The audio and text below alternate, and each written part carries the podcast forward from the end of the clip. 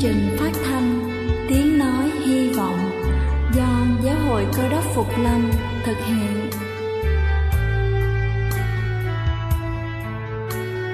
Kính thưa quý vị, Đức Chúa Giêsu trước khi Ngài về trời đã ban cho các môn đệ của Ngài một điều răn mới, đó là họ phải yêu thương nhau như chính tình yêu mà Ngài đã dành cho họ.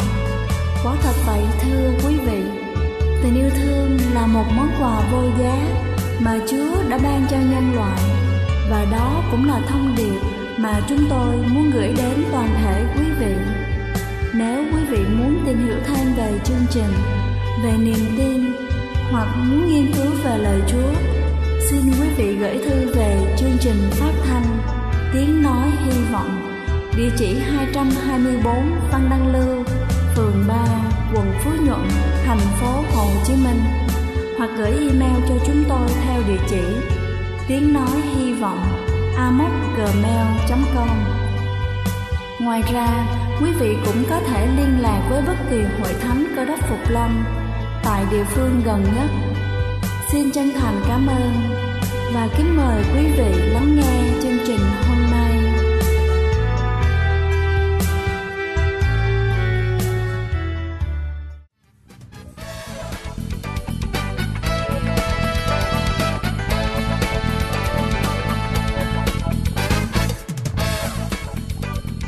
Xin quý vị thính giả thương mến. Thối tai là cách nhân gian chỉ những trường hợp viêm tai mạng tính có chảy mũ. Nếu mũ có mùi thối thì đó là dấu hiệu của loại viêm tai nguy hiểm. Một số trường hợp có thể dẫn đến tử vong. Vì vậy, để có cái nhìn tổng quan cũng như để đề phòng những nguy cơ tiềm ẩn sâu ở bên trong, nên trong chương trình hôm nay chúng ta sẽ cùng đi tìm hiểu về nguyên nhân gây bệnh cũng như là cách phòng tránh bệnh thói tai. Xin kính mời quý vị chúng ta cùng theo dõi. Câu hỏi đầu tiên là tại sao lại có hiện tượng chảy mũ ở tai? Kính thưa quý vị thính giả, bình thường thì niêm mạc trong tai giữa được ngăn cách với môi trường bên ngoài bởi màng nhĩ. Khi bị viêm tai kèm theo thủng màng nhĩ thì tai giữa sẽ thông trực tiếp với môi trường bên ngoài qua lỗ thủng.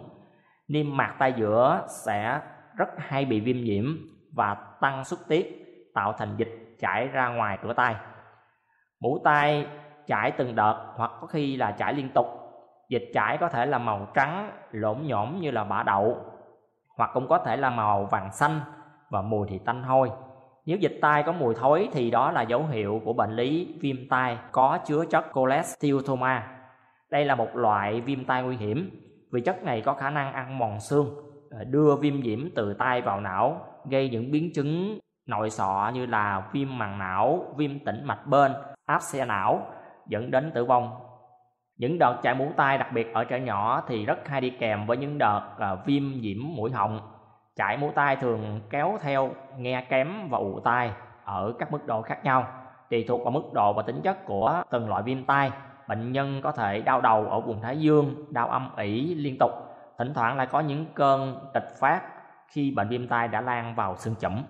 Bệnh nhân cần phải được điều trị tại các cơ sở chuyên khoa tai mũi họng theo sự hướng dẫn và theo dõi của thầy thuốc. Nếu dịch chảy ra có mùi thối thì phải khám ngay để được phẫu thuật kịp thời, tránh các biến chứng. Sau đây là cách chữa bệnh thói tai cho trẻ theo dân gian. Phần này được trích theo báo Nông nghiệp Việt Nam. Như chúng ta biết, ở trẻ thì thói tai là chứng đi kèm với tiêu chảy kéo dài, sốt bạc, ho rồi nổi hạch ở cổ. Bệnh nhẹ thì tay chảy ra nước mũ hơi vàng, loãng và hơi thối, nặng thì chất mũ đặc màu hơi xanh và rất thối. Nhiều người đã chữa trị rất hiệu quả bệnh này bằng hai bài thuốc nhân gian như sau. Thứ nhất là dùng mật cá mè nhỏ vào lỗ tai, lấy bông sạch quấn vào đầu tâm để lau sạch mũ tai trong, để trẻ nằm áp má xuống đầu gối người lớn, rồi để mật cá mè vào gần lỗ tai bị đau, rồi lấy tâm chọc cho mật của cá mè chảy vào tai khoảng 2 đến 3 giọt. Nếu hai tay đều thối thì hãy lau và nhỏ cả hai bên. Cách một ngày làm lại một lần, làm khoảng 2 đến 3 lần là có thể khỏi. Thứ hai là chúng ta lấy một ít lá diếp cá hoặc là lá rau mùi, lá hẹ, lá ít mẫu rồi rửa sạch, phẩy khô, giả nát rồi vắt lấy nước cốt, nhỏ vào tay độ 3 giọt. Trước khi nhỏ thì chúng ta cũng phải lau hết mũ ở trong tay, mỗi ngày lau và nhỏ một lần nhỏ liên tục trong 3 đến 5 ngày thì tay sẽ khô và bệnh sẽ không tái phát nữa. Kính thưa quý vị thính giả thân mến, viêm tay mãn tính hay thói tai là một bệnh có thể phòng tránh bằng cách điều trị đúng và kịp thời các biến chứng viêm tai giữa cấp tính như viêm mũi họng, tăng cường sức đề kháng cho trẻ bằng chế độ ăn uống và sinh hoạt hợp lý. Chúng tôi hy vọng rằng bài chia sẻ trên sẽ giúp ích cho quý vị. Ngoài ra quý vị cần tư vấn về vấn đề y tế khác, xin đừng ngần ngại gửi thư về cho chương trình của chúng tôi theo như phần giới thiệu đầu, giữa hoặc cuối chương trình. Chúng tôi rất vui khi được giải đáp cho quý vị. Xin kính chào và hẹn gặp lại quý vị trong chương trình sức khỏe lần sau. Đây là chương trình phát thanh tiếng nói hy vọng do Giáo hội Cơ đốc Phục Lâm thực hiện. Nếu quý vị muốn tìm hiểu về chương trình hay muốn nghiên cứu thêm về lời Chúa, xin quý vị gửi thư về chương trình phát thanh tiếng nói hy vọng địa chỉ 224 Phan Đăng Lưu, phường 3, quận Phú Nhuận, thành phố Hồ Chí Minh hoặc gửi email cho chúng tôi theo địa chỉ tiếng nói hy vọng amos@gmail.com. Ngoài ra, quý vị cũng có thể liên lạc với bất kỳ hội thánh cơ đốc Phục Lâm tại địa phương gần nhất. Xin chân thành cảm ơn và kính mời quý vị tiếp tục lắng nghe chương trình hôm nay.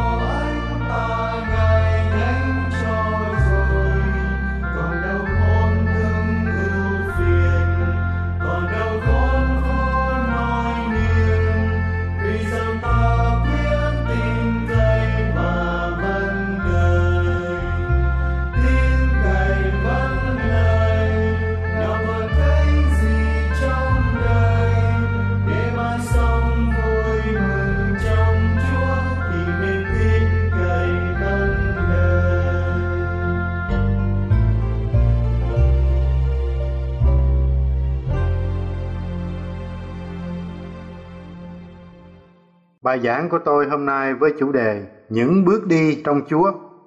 Sách Jonah là một sách rất là hay. Sách này có bốn đoạn, bốn đoạn là những bước đi trong Chúa, giúp cho chúng ta ý thức, nhận ra và chia sẻ kinh nghiệm của Jonah bốn đoạn nói về bốn cái khía cạnh bước đi của Jonah.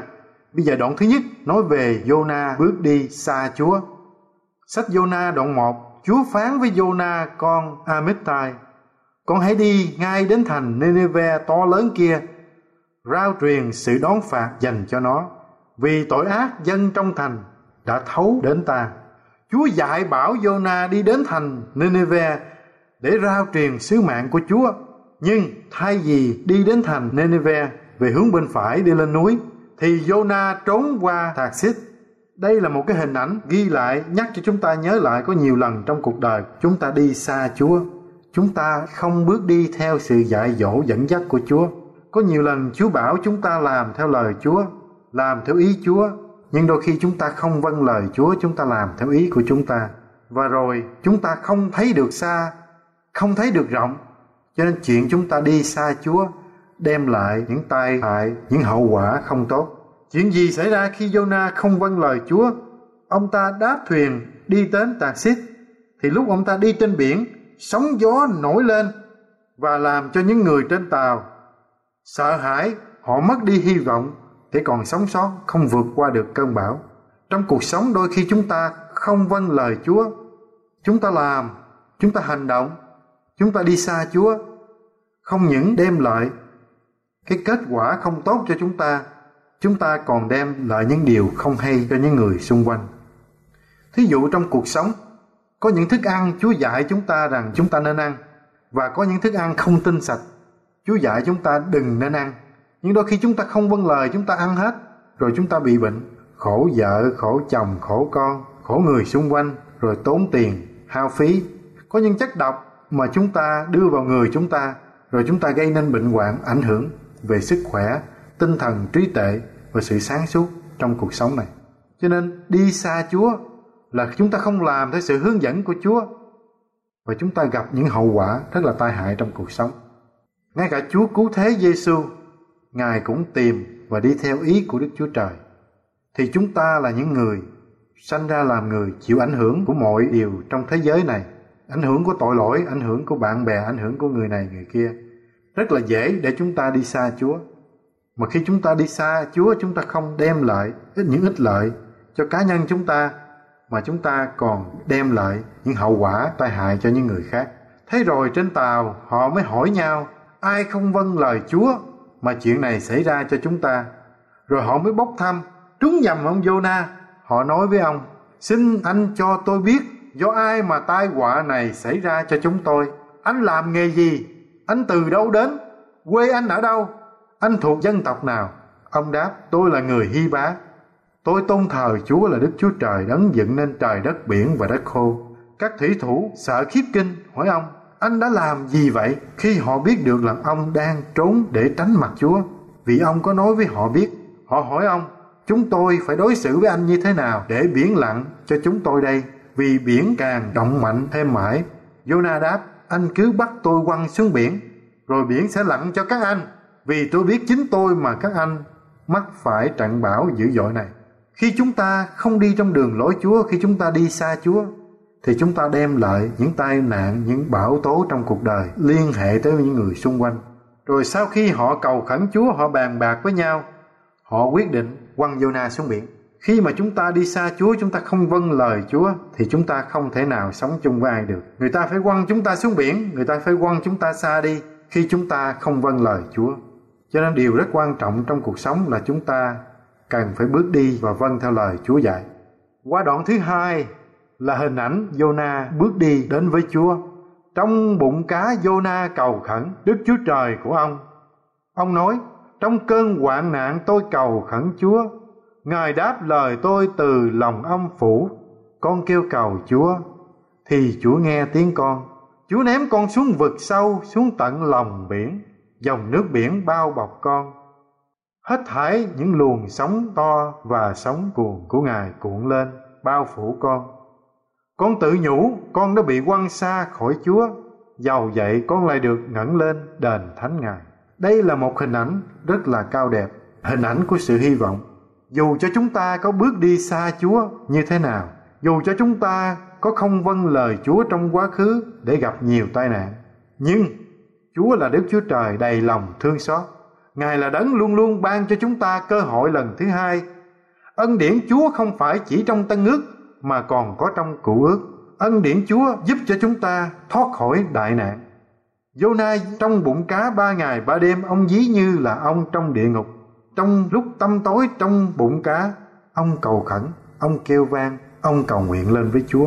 Quý vị có thể tưởng tượng những con cá khổng lồ trên biển là những con cá khi nó bơi cái miệng nó hả? Bự ra để nước biển vào bên trong.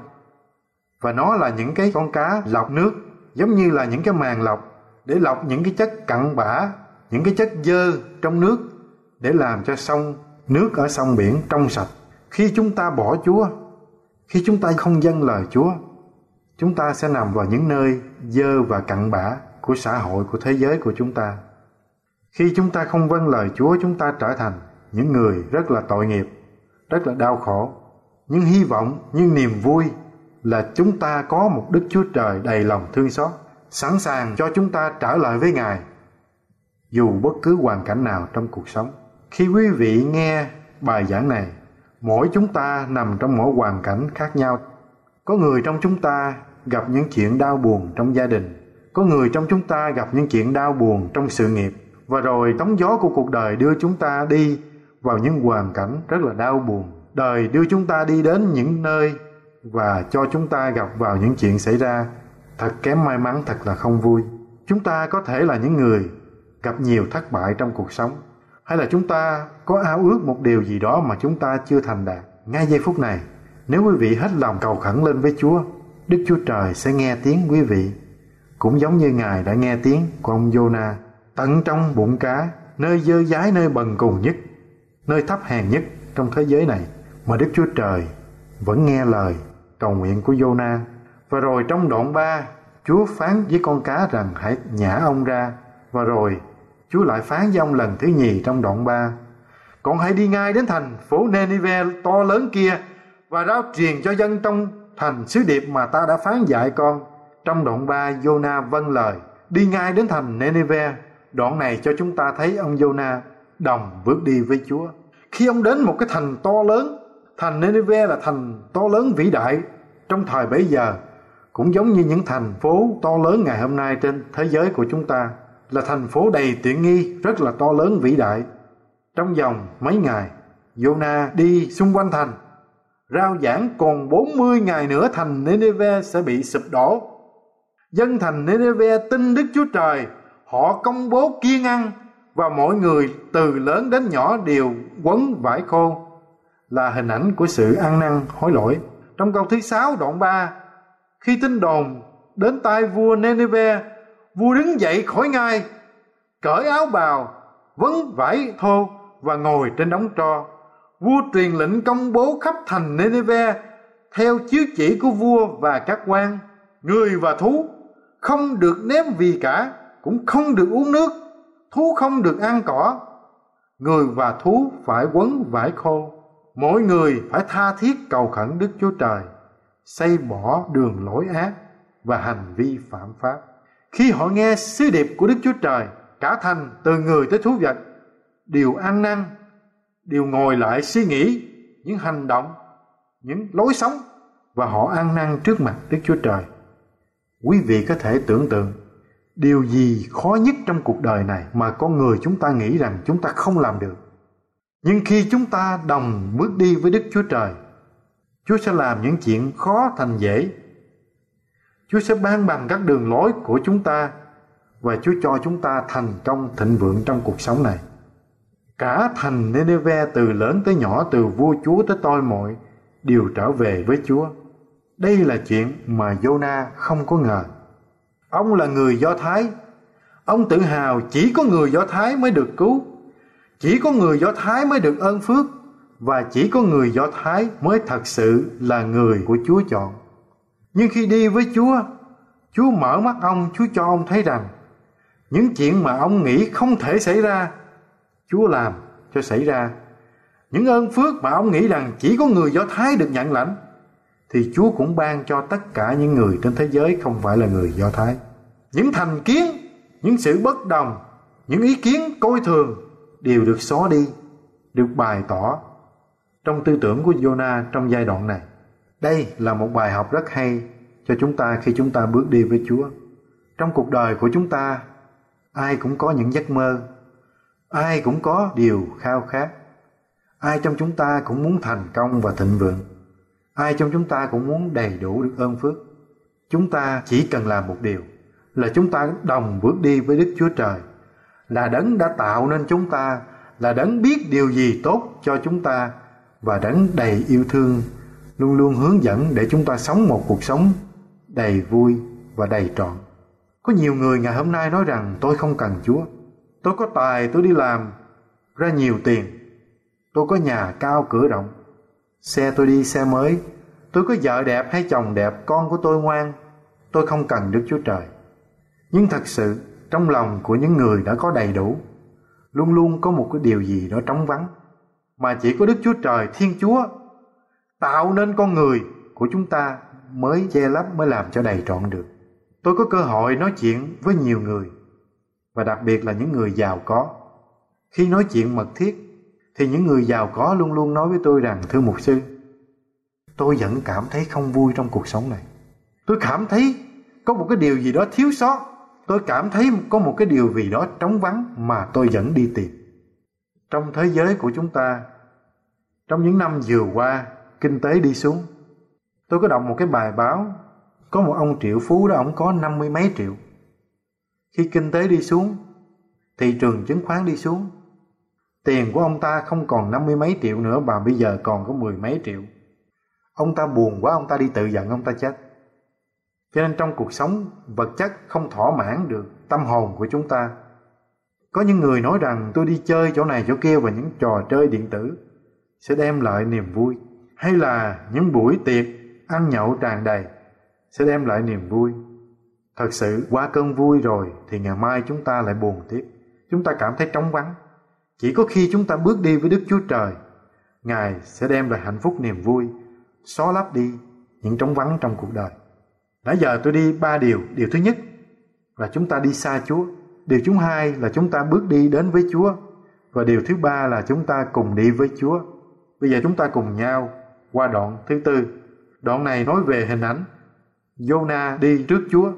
Khi Jonah thấy rằng Chúa đổi ý không giáng tai họa xuống cho thành Nineveh thì đoạn 4 câu thứ nhất Jonah bực mình lắm nổi giận. Ông cầu khẩn với Chúa, ôi lại Chúa có phải đây là điều con đã nói khi con ở tại quê hương con không? Chính vì thế mà con đã dội vã trốn sang tạc xích vì con biết Chúa là Đức Chúa Trời nhân từ hay thương xót chậm giận vào tình yêu thương lại sẵn sàng đổi ý không dán tai họa lại Chúa, con cầu xin Ngài cất mạng sống con ngay bây giờ, vì con thà chết còn hơn sống đây là một hình ảnh, một triệu chứng cho chúng ta thấy rằng khi chúng ta bước đi trước Chúa Chúa biểu ông Jonah đến thành Nineveh để giảng chứ Chúa không có biểu ông làm thêm nhưng mà thay vì ông giảng xong rồi ông đi về nhà, ông lại ngồi trước thành để coi chuyện gì xảy ra. Ông ta đi trước Chúa. Trong câu thứ tư, Chúa đáp con giận có đúng không? Jonah đi ra khỏi thành, ngồi ở phía đông thành tại đó. Ông dựng cho mình một cái chòi và ngồi trong chòi dưới bóng mát, chờ xem điều gì xảy đến cho thành. Chúa không biểu ông làm chuyện này, nhưng mà ông đi trước Chúa ông coi chuyện gì xảy ra. Trong cuộc đời của chúng ta rất là nhiều lần chúng ta bước đi trước Chúa. Chúng ta làm những điều mà Chúa không dạy chúng ta làm. Chúng ta mong mỏi những điều ngoài sức của chúng ta, ngoài sự kêu gọi của Chúa, ngoài cái ơn mà Chúa ban cho chúng ta. Chúa tạo nên mỗi người, mỗi hoàn cảnh, Chúa cho mỗi người mỗi khả năng và mỗi người chúng ta dùng theo khả năng của chúng ta. Thí dụ nếu Chúa cho chúng ta cái ơn, cái khả năng đi hốt rác, chúng ta cứ vui vẻ chúng ta đi hốt rác. Chúa cho người có ơn làm bác sĩ, làm kỹ sư, thì chúng ta cứ vui vẻ làm bác sĩ, làm kỹ sư. Trước mặt Chúa, Chúa công bằng, Chúa thương mọi người giống nhau, bằng nhau. Nhưng mà có người chúng ta tự cao, chúng ta phân chia giai cấp, chúng ta tôn trọng người giàu, người giỏi, chúng ta khi người nghèo chúng ta làm cho con người thế giới của chúng ta trở thành một cái nơi mà không có hạnh phúc không có niềm vui có người chúng ta đã đem lại nhiều đau buồn, đem lại nhiều sự bất công trong cuộc sống. Vì cái tôi của chúng ta quá lớn, vì sự ham muốn của chúng ta quá nhiều, chúng ta đi trước Chúa. Chúng ta làm những chuyện mà Chúa không biểu chúng ta làm. Rồi, khi chuyện không theo ý chúng ta, chúng ta nản lòng. Chúng ta bực bội, chúng ta gây hận thù với những người xung quanh. Chúng ta đem lại cho gia đình của chúng ta mất hạnh phúc. Đôi khi chúng ta cứ mong mỏi con chúng ta sanh ra đứa nào cũng làm bác sĩ. Chúng ta mong mỏi con của chúng ta sanh ra đứa nào cũng là người đẹp như hoa hậu, đẹp như con người chúng ta cho là đẹp. Nhưng đôi khi chúng ta không tôn trọng, không quý giá sự tạo thế của Chúa, sự tạo nên mỗi con người khác nhau trong mỗi hoàn cảnh khác nhau để giúp ích cho gia đình, cho xã hội tốt đẹp. Như trong chiếc xe có cái thắng, có cái ga, có lúc chúng ta chạy, có lúc chúng ta ngồi, có lúc chúng ta đi, có lúc chúng ta nằm. Cho nên chúng ta cần hiểu được ý của Chúa và bước đi cùng đi với Chúa. Đừng bước đi trước Chúa mà rồi cuộc đời của chúng ta chán nản mà chúng ta nghĩ tới chuyện tự giận. Trong đoạn 4 có tới hai lần Jonah cầu xin Chúa cất mạng sống đi. Cho nên trong cuộc sống quý vị có bốn bước đi, chúng ta bước đi xa Chúa. Chúng ta bước đi đến với Chúa, chúng ta cùng bước đi với Chúa hay là chúng ta bước đi trước Chúa. Ai trong chúng ta cũng có quyền quyết định trong bốn hướng đi này. Hôm nay tôi mời quý vị cùng bước đi với Chúa. Tôi mời quý vị tiếp nhận Chúa Giêsu là Chúa cứu thế vào đời quý vị để cùng bước đi với Ngài. Để quý vị thấy cuộc sống của chúng ta phước hạnh hơn, ý nghĩa hơn và có ích hơn cho những người xung quanh. Đức Chúa Giêsu là Chúa trên trời. Ngài đã bỏ thiên đàng xuống thế gian để bước đi theo ý của Đức Chúa Trời và Ngài hạ mình xuống trở thành người tôi tớ. Ngài phục vụ mọi người và rồi cuối cùng theo ý của Đức Chúa Cha, Ngài chết trên cây thập tự để chúng ta có cơ hội một lần nữa cùng bước đi với Đức Chúa Trời. Tôi mời quý vị suy nghĩ nhìn đến hình ảnh sự hy sinh của Chúa Giêsu là nhịp cầu để quý vị có thể bước qua quý vị tiếp Chúa vào lòng cùng bước đi với Chúa để rồi cuộc đời của quý vị có ơn phước hơn, có ý nghĩa hơn và vui vẻ hơn. Cầu xin Chúa ban phước cho quý vị.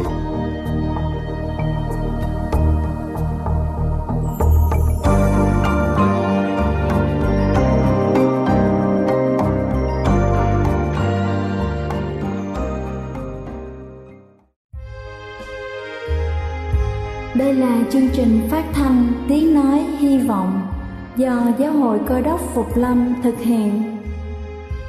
Nếu quý vị muốn tìm hiểu về chương trình hay muốn nghiên cứu thêm về lời Chúa, xin mời quý vị gửi thư về chương trình phát thanh Tiếng Nói Hy Vọng, địa chỉ 224 Văn Đăng Lưu, phường 3, quận Phú Nhuận, thành phố Hồ Chí Minh hoặc gửi email cho chúng tôi theo địa chỉ tiếng nói hy vọng gmail.com Ngoài ra, quý vị cũng có thể liên lạc với bất kỳ hội thánh cơ đốc phục lâm tại địa phương gần nhất.